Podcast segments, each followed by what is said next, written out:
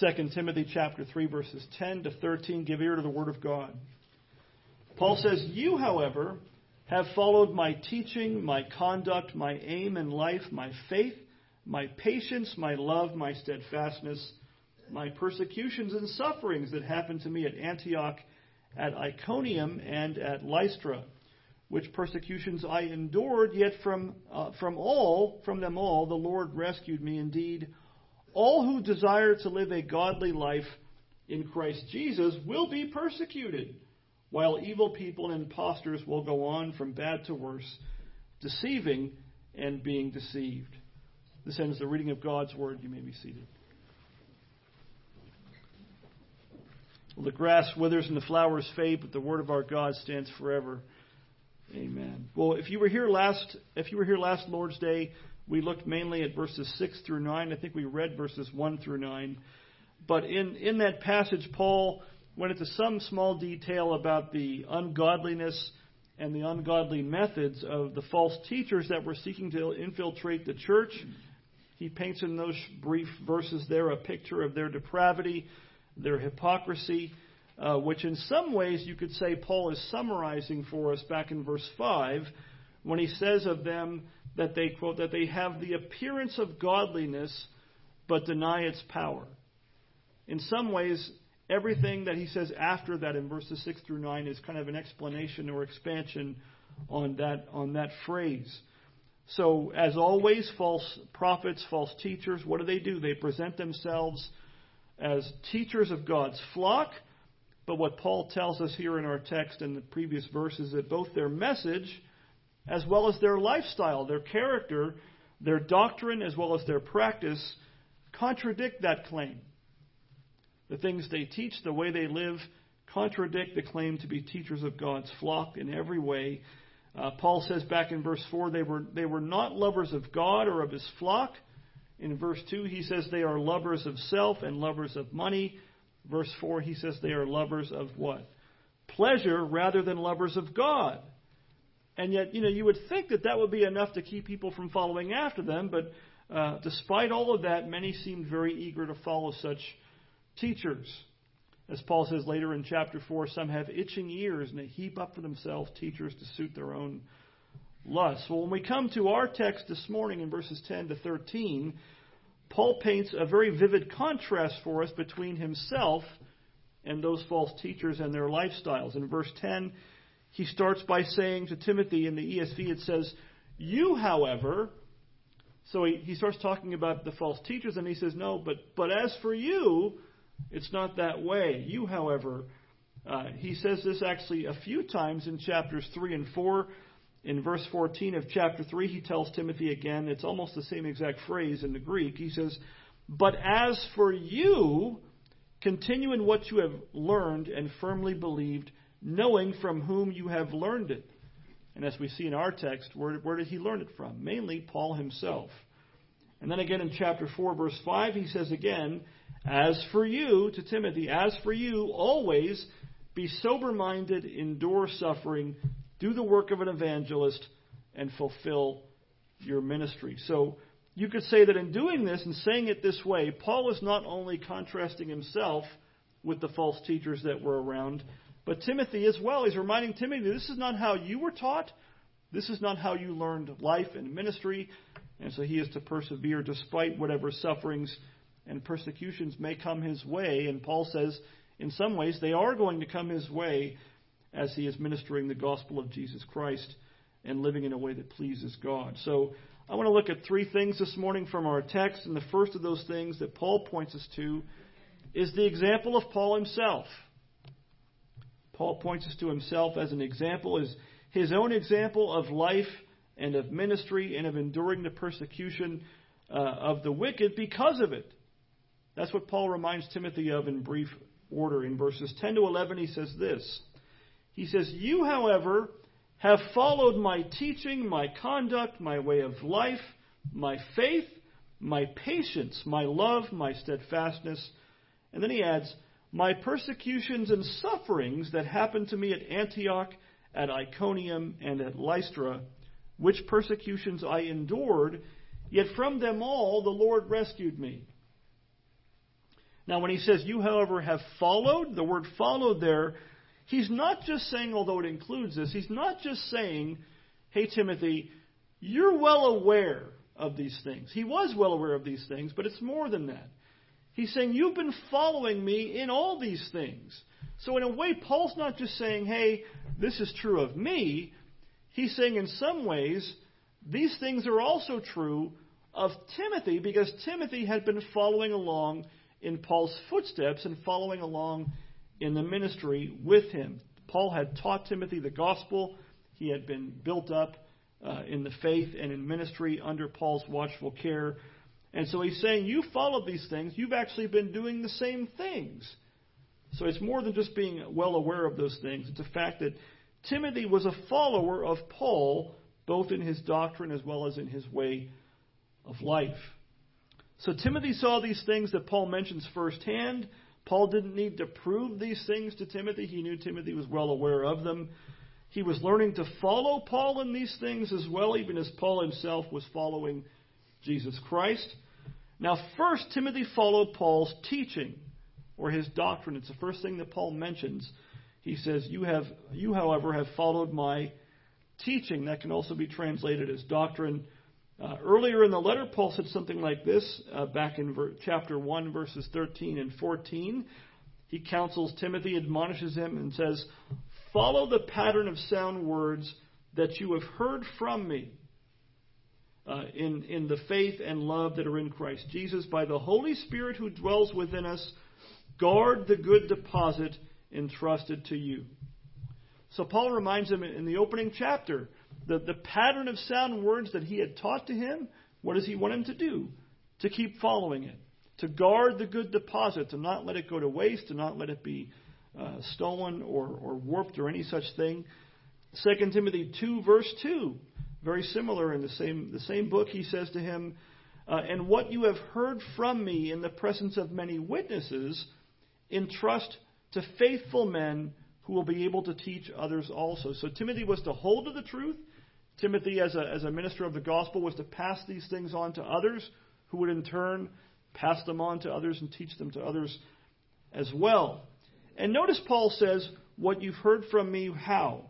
In the presence of many witnesses. You know, the, we looked last, last Lord's Day at the false teachers, their methods, and what did they do? They snuck around from house to house. When the men weren't home, they went and snuck in and kind of infiltrated the homes and households and led, uh, what it says, weak women astray. Paul says, no. Paul says, the things you've heard me teach in public, in front of everyone's eyes and ears, these are the things you are to hold to, to teach, and to pass on. The ministers of the gospel must always do all things out in the open, and this is no less true for Timothy as it was for Paul. So Timothy had been following Paul's doctrine and then teaching it himself and equipping other men to do the same. Timothy also followed Paul's life as well. He had learned not just from Paul's words, but from Paul's example, Paul's actions, Paul's way of life. And that's the way it's supposed to be, isn't it? It's got to be both. You know, a minister of the gospel must minister in his words as well as in how he how he lives. Doctrine and life must correspond and not contradict. In some ways, you could say the day to day life of a minister and every believer in Christ really is every bit as important as the doctrine that he teaches and preaches. You can teach the right doctrine until you're blue in the face, but if your life contradicts it, it undoes the good that it would do otherwise. In a way, it tells your hearers that you're not really believing what you're saying anyway if you don't practice what you preach. No wonder Paul tells us back in 1 Timothy 4:16 he says to Timothy, "Watch your life and doctrine closely." Like keep maintain these things, keep an eye on these things. What does that imply? It means if you don't, really what is what is bound to happen to both life and doctrine? It's going to slip. It's going to, to change in some way for the worse. He says, Watch your life and doctrine closely, persevere in them. Because if you do, you will save both yourself and your hearers. I don't think any of us really think much. We think about the words, your doctrine, we don't think about the effect of our lives on those we bear witness to. That goes for a pastor as well as any really any Christian at all. If you are seeking to bear witness for the gospel, and I hope that you are with your neighbors, your friends, your family members, uh, watch your life as well as your doctrine. You can undo your testimony by how you live. You can undo the words that you said. Now, if you think about it, that's probably why the vast majority of the biblical qualifications for elder or pastor involve a life of blamelessness and godliness and not just an ability to teach. You'd almost get the impression these days that we'd make the, the qualifications just be one thing able to teach. It's one of them, but the rest of that list in, in, in 1 Timothy chapter 3, verses 1 through 7, it's all about being blameless. It's all about godly character and conduct. Now, Paul's listing of these graces and sufferings of his own might rub you the wrong way. When I was reading it, maybe you were thinking to yourself, man, Paul sure is talking about himself. I see a lot of me, me, my, my, my, you know, check, check me out kind of thing. As if he were bragging or as if Paul had a really high opinion of himself. But is that really what he's doing? Is Paul brag? It's a weird thing to brag about. I don't, how many of you have ever bragged? You know, we, we don't we Christians, we humble brag, right? We kind of make it a more subtle way of bragging. Um, I don't know if any of if anyone in this room has bragged about these things, about your your your conduct and all these things, but certainly not about your sufferings for the gospel. It's a weird way to brag if that's the way that you're going to brag. The same, this is the same Paul who in 1 Timothy 1:15 said this. The saying is trustworthy and deserving of full acceptance that Christ Jesus came into the world to save sinners of who I am what? Chief, Chief or foremost. As Paul says in 1 Timothy 1, Jesus came to save sinners, and I'm the worst one. I'm the worst one he ever saved. In fact, if you read the rest of that passage, he basically says, He saved me to make an example out of me. You know, usually you make an example out of somebody for the, the other way. You, know, you punish them hard, you punish them really hard so that everybody else sees and goes, "Whoa, I don't want to do that." He says, "No, he, God saved him as an example that he'll save anybody because he's the worst or the chief of sinners." Now, Paul's not boasting in his attainments. What Paul is boasting is he's boasting in the Lord. He's boasting in God's grace and the work of God's grace. And in John Stott, uh, as always, is helpful here. John Stott says the following. He says, "No, Paul is not boasting." He has reasons quite other than exhibitionism for drawing attention to himself. He mentions his teaching first and then goes on to supply two objective evidences of the genuineness of his teaching, namely the life he lived and the sufferings that he endured. He goes on and says, Indeed, these are good, though not infallible, general tests of a person's sincerity and even of the truth or falsehood of his system. Is he so convinced of his position that he both practices what he preaches and is prepared to suffer for it? It's one thing to hold a doctrine, it's another thing entirely to live in, in, in a way that's in line with it, to practice what you preach, as we say. And it's even something else entirely to be willing to suffer for it, to suffer persecution for it for holding to that doctrine and to living it out. And Paul is telling Timothy, unlike these false teachers, you remember how I live and how I teach. You know, you see the price I paid for the things that I teach. Paul wasn't getting rich. Paul was any, Paul had almost nothing except the sufferings he had for the gospel in this life. And so for all the you know for all the things to brag about, the sufferings and persecution certainly wouldn't be high on anybody's list in this room, would they? It wouldn't be high on my list. I don't walk around talking about, I don't think I suffer that much, but if I did, I don't think I'd be bragging about it too much. But in some ways, think about the way Paul viewed these things. Paul, in a strange way, but a right way, Paul viewed his sufferings, as well as his life, as his qualifications for ministry. He viewed them in a strange way as the seal of approval on the truth of the gospel that he preached. How different is Paul in that regard from many who preach the gospel in the ministry today? In 2 Corinthians chapter 11, I'll leave you to read that whole chapter on your own maybe this afternoon, but I'll read part of it. 2 Corinthians 11, verses 24 to 29. What Paul is doing here in that, in that book, he's contrasting his own life and ministry as an apostle with these people that called themselves, for lack of a better word, uh, you can translate it super apostles. In other words, you had men running around uh, kind of following after Paul, claiming to be even greater than Paul and undermining his work in the gospel. And they had all kinds of supposed qualifications, and even, I believe, they even had letters from somebody commending them. You know, they had to wave a piece of paper around in front of the people to hear them. Paul didn't do that. Paul didn't need to do that. But here's what Paul says in, in distinction from them. He says, Here's what my life is like in ministry. He says, um, Oop, I lost track of it. Oh, he says, Five times I received at the hands of the Jews the 40 lashes less one. That means he's being whipped. Like he's being beaten to a pulp. Um, three times, oh, five times. Three times I was beaten with rods. Once I was stoned. Three times I was shipwrecked. Paul has a running tally here going. Uh, three times I was shipwrecked. I don't know about you, but if I got shipwrecked once, it'd be the last time I'd go on a boat. If I was on a boat and saw Paul coming, I'd get off. You know, three three times I was shipwrecked. We know about one of them in the book of Acts.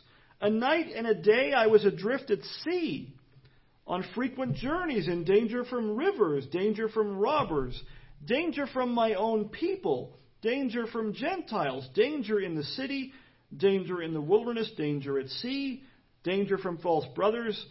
A lot of danger there. I keep waiting to hear Will Robinson's name come up.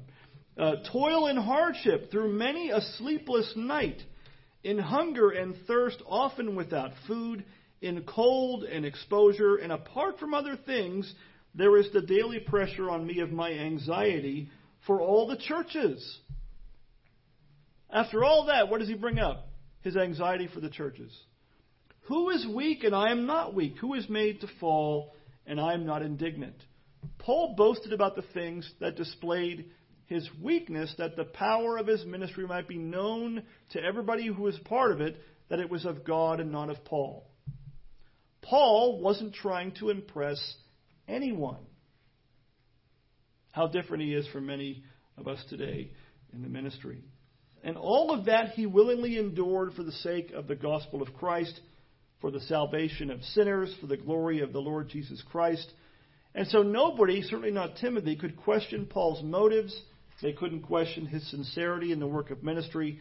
Um, and in some ways, if you think about it, just maybe difficulties and afflictions uh, in life and ministry aren't always bad signs after all. Paul actually boasted in them and saw them in some ways as a good thing. Well, that leads us to the second thing in our text in verse 12. And the second thing, maybe the main thing I think that Paul is trying to fix our attention on in this passage, and that is the price of godliness. The price of godliness. Look at verse 12. He says, Indeed, all who desire to live a godly life in Christ Jesus will be persecuted.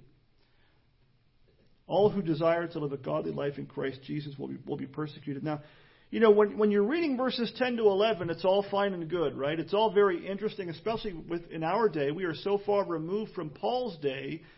We read of all his sufferings and we maybe we think to ourselves, Oh, it's very interesting that Paul had all these things happen to him. The ship, he sounds like he had a very rough time. And of course, what does he leave out? What hadn't happened yet?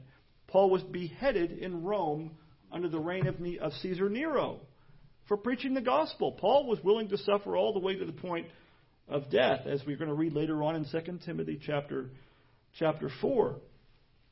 It's all rather safe and interesting until we get to this point in verse 12. You know, none of us mind so much. It doesn't really bother us so much if Paul boasts of his own sufferings for the name of Christ Jesus, but Paul doesn't stop there.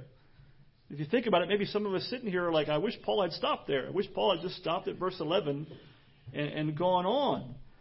But here, what is Paul saying? Paul is admonishing us who believe today, and especially pastors, that this has application to us too. That this is relevant to us in our own lives and ministries. He, he doesn't just say that Timothy will suffer persecution. That's implied. All through the letter, Paul says, endure, endure suffering as a good soldier of Jesus Christ. He doesn't even just say all godly ministers, although he implies it, that all godly ministers will suffer persecution uh, which, although that's true. He goes so far as to say that little word, then there's the rub, the word all. All. All sincere believers, not just a select few.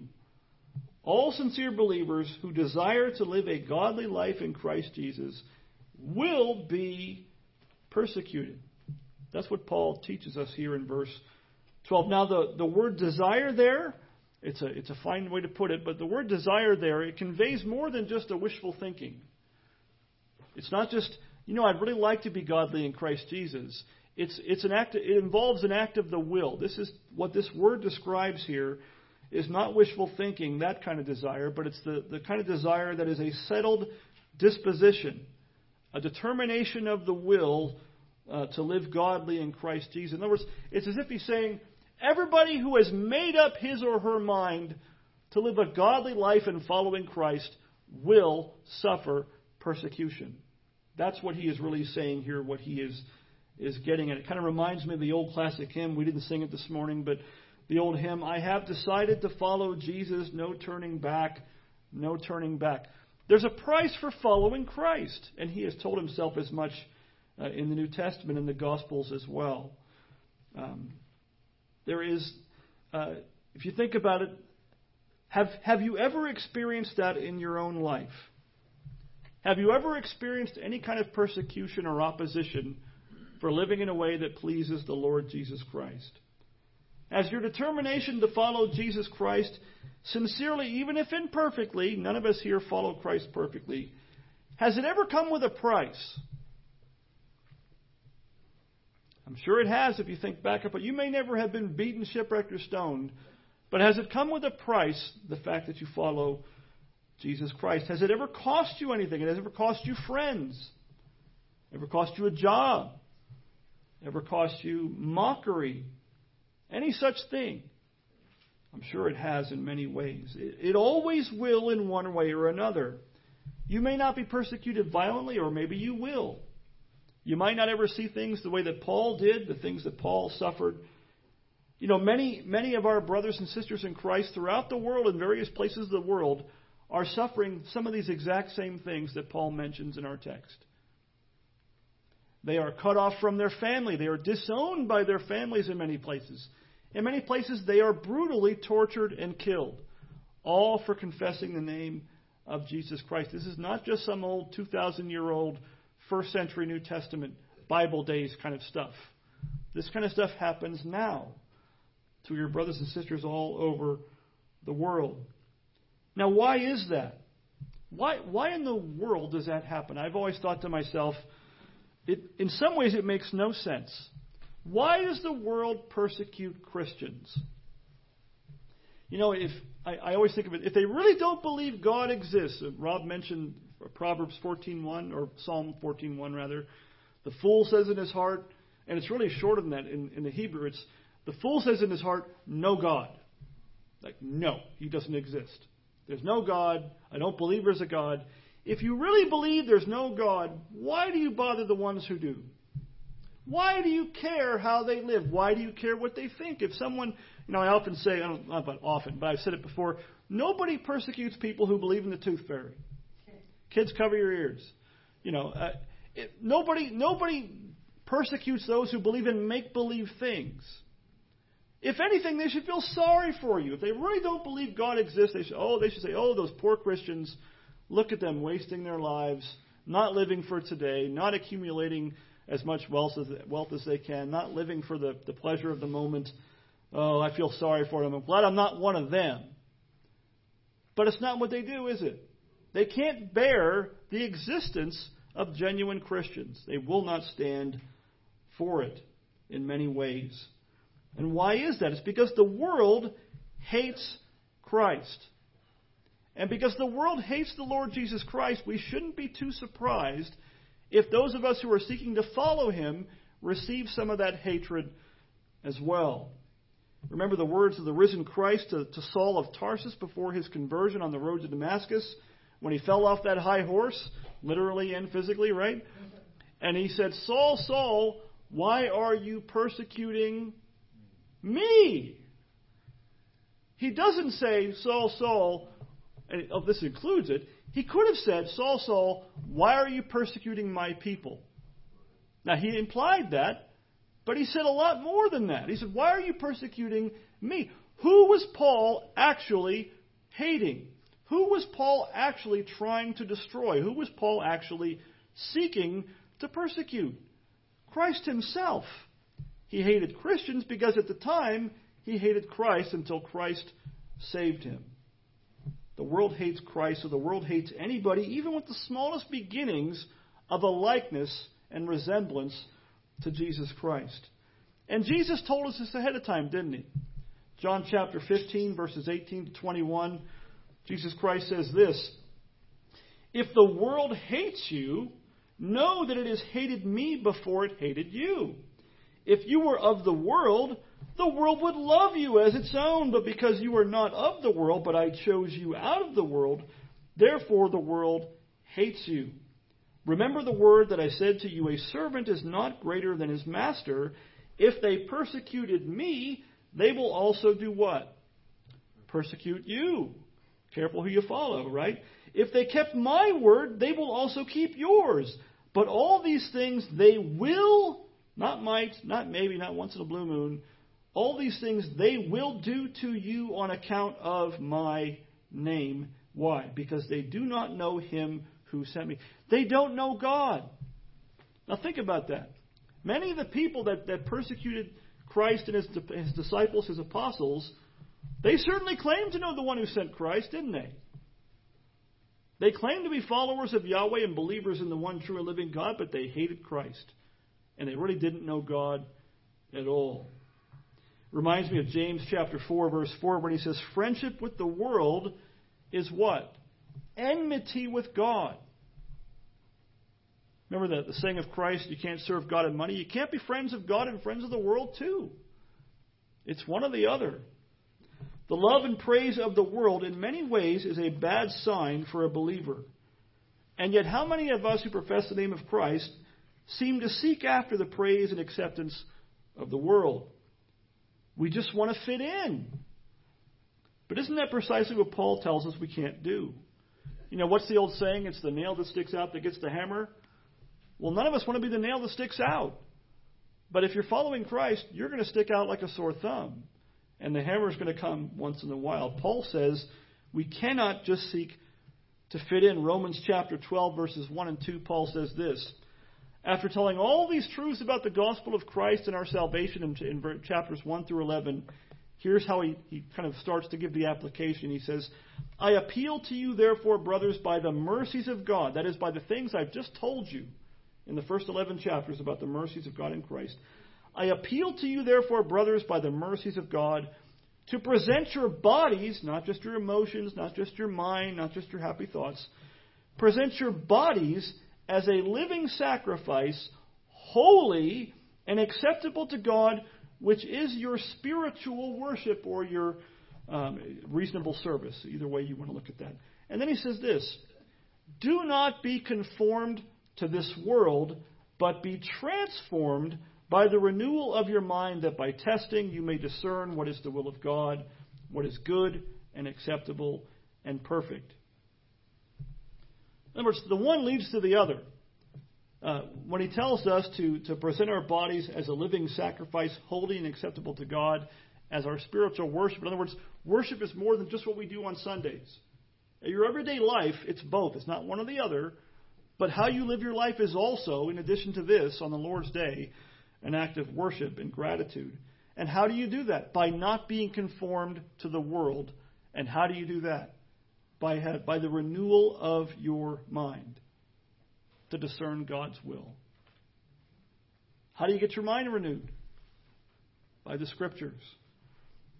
Do you know what you need to do in order to be conformed to the world? What do you think you need to do to be conformed to the world? Turn on the TV. Or I was going to say nothing, but that that probably doesn't help either. You don't really need to do much of anything to conform to the world. The pressures of the world around you will do the work for you. Just drift along and go with the flow. Keep your head down. Whatever you do, don't be a testimony in your words and your life to the truth of God and the gospel, and you will be over time conforming and being conformed to the world. But Paul says you can't do that. Not conforming to the world, but being transformed by the grace and power of God through the renewal of our minds according to his word is what we must do. That is how we live a life that's holy and pleasing to God. How overwhelming is the pressure to conform to the world in our day?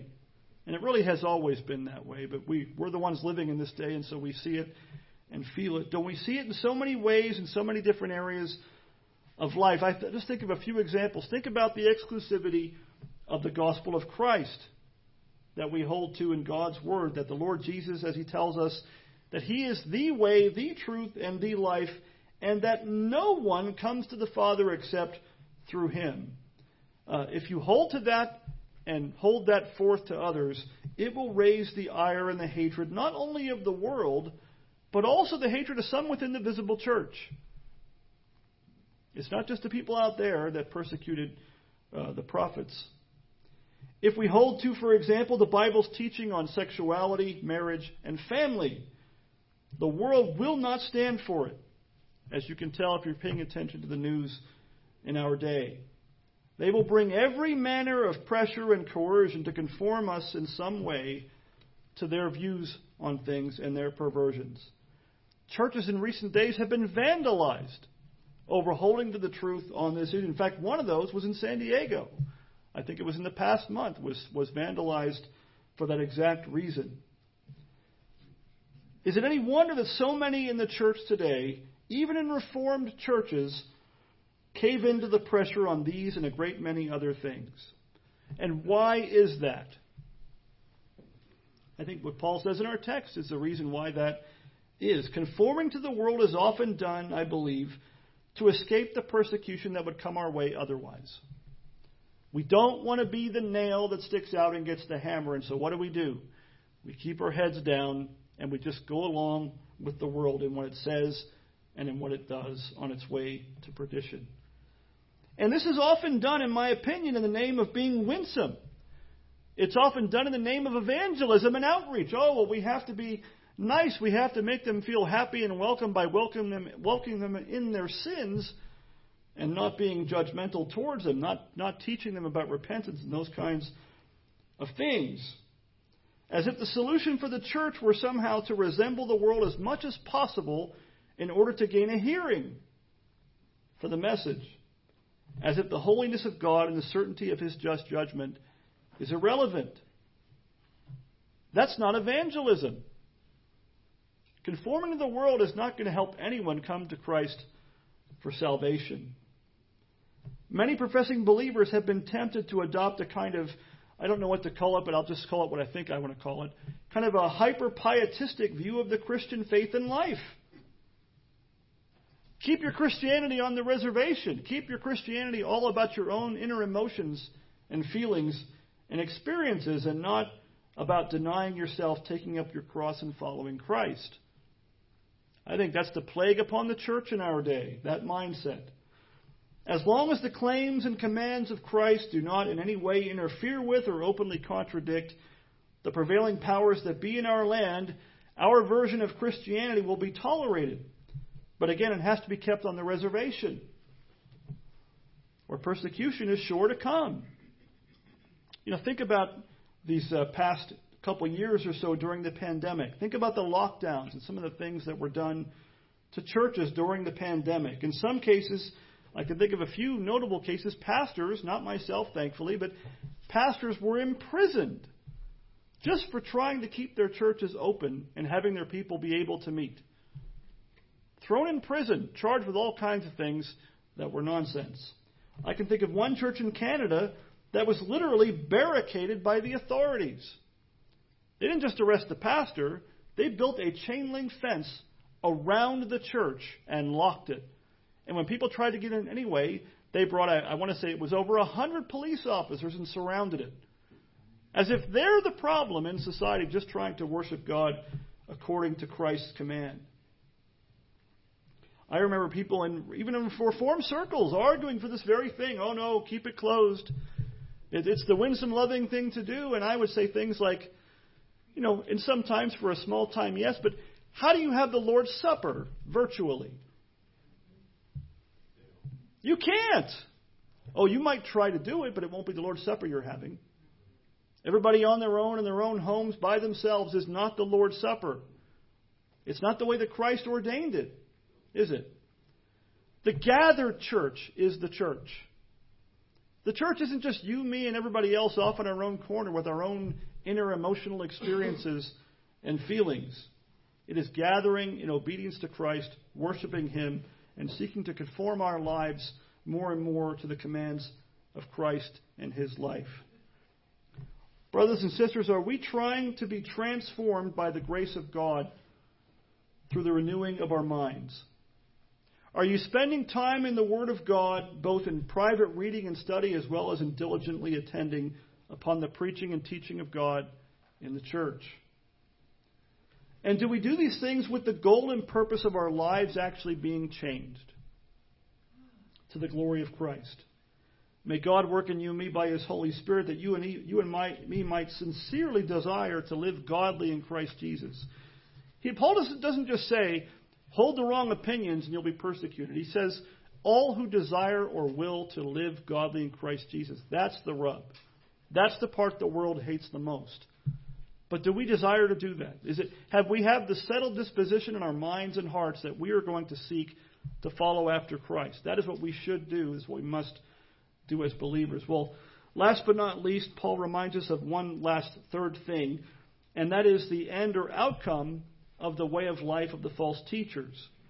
Those men who have the appearance of godliness but deny its power, as he says earlier in the chapter. Here he reminds us of the reward of the reprobate, those who have been hardened of heart and turned away from repentance and faith. Look at verse 12 and 13 once again. We're going to focus on verse 13 though. He says, Indeed, all who desire to live a godly life in Christ Jesus will be persecuted. And then he says, while evil people and impostors will go on from bad to worse, deceiving and being deceived. Now, when he says impostors there, it could also be translated, it might sound strange to our ears. It, it could be translated magicians or, or that kind of a thing, conjurers. And I think the reason for that is remember in the previous passage, he talked about Jannes and Jambres who opposed Moses. And what did they think they were? The court magicians of Pharaoh who tried to fake the same miracles that Moses did. I think he's picking up on the same idea. But notice the contrast that Paul paints here. He's contrasting two groups. The first is those who desire to live godly in Christ, and what will happen to them?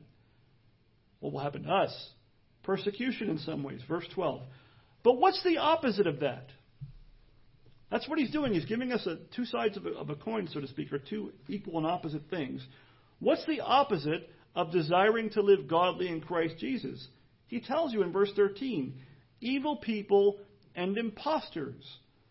Uh, and he, he says going on, and that word could be literally progressing. So that they're progressing. The only growth that they have is worse and worse. From bad to worse, deceiving and being deceived. If we understand this rightly, that should be a frightening thought. You should think, man, please don't ever let that be me. Which one would you pick if you had the choice? At first blush, it might sound easy. Well, I'd rather not be persecuted. I don't know about you. I really don't want to suffer much. You know, if there's any persecution, I'd like to not be a part of it. Thank you very much. Maybe you feel the same way. Paul says you can either suffer for godliness, suffer persecution, or you can go from bad to worse, deceiving and being deceived. Which one is worse? The latter, isn't it? You might escape the momentary afflictions and persecutions of this life by not pursuing godliness, but at what cost? It's a much greater cost than any persecution you might have. Paul paints a picture. You know, we often talk about the, the slippery slope. This is a the worst kind of slippery slope, a kind of a downward cycle of degradation and depravity and deception. He's talking about their hearts becoming more and more hardened to the truth and ways of God, even hardened at the God, to the gospel. You know, think about this. You know, perhaps such people comfort themselves with the idle notion that, well, you know, I'm just going to stray this this far. I'm only going to compromise this much. What does Paul say? No, once you start, it just keeps on going. There will be a next thing, and the next thing after that, and the next thing after that. They'll stray further and further and further from the truth. Um, anything that's necessary for them to escape suffering and persecution. And they tell themselves, I think, well, you know, I can always turn back later. I'm just doing this for the time being to get by, and I'll, you know, at some time, maybe on my deathbed, I'll turn it around and I'll profess the truth and all these things. Know, think about that. Much like the person who seeks to put off repentance and coming to Christ by faith for salvation until their deathbed. But what's the problem with that? There's, it's a couple problems at least. One, almost none of us know where, when our deathbed will be. We always assume, oh, I'll, I'll live until I'm 95 or whatever it is. I'll have plenty of advance notice. None of us know, young or old. None of us really know when our deathbed is. But on top of that, and maybe worse than that, what does the Bible say about the hardness of heart that comes along with sin? It says, "Do not let your heart be hardened by the deceitfulness of sin." Hebrews 3:13. Your heart becomes harder and harder and harder the more you live the way these false teachers did, the more you live the way these false converts did.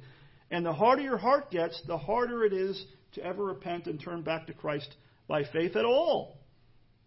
In some ways, it's really impossible. That's why Paul, at the end of the previous chapter, talks about uh, correcting his opponents with gentleness. God may perhaps grant them repentance leading to a knowledge of the truth and they may come to their senses and escape from the snare of the devil after being captured by him to do his will. Only God can grant repentance in the first place, but some people make it harder and harder by hardening their hearts by sin and unbelief and not holding to the truth of God. So you and I should never become envious of the prosperity or lack of persecution, for that matter, of the wicked. We should never be envious of, of the wicked. For their hardening of heart and certainly their end is far worse than any momentary light tribulation or persecution that you and I might be called upon to endure for the sake of the gospel of Jesus Christ. I believe Paul would say that exact thing. Even knowing his death was coming under, under, Caesar, under Caesar Nero in Rome, when he wrote this letter, I think Paul, Paul knew exactly what, what, his, what his end was going to be, and, and it was going to be relatively soon. And Paul still said these words to Timothy that we look at in our text. May God work in us what's well pleasing in His sight by His Holy Spirit, that you and I who believe might all have a growing desire to live a godly life in Christ Jesus, so that the truth of the gospel might be vindicated, and that Jesus Christ might be pleased and glorified in you and me.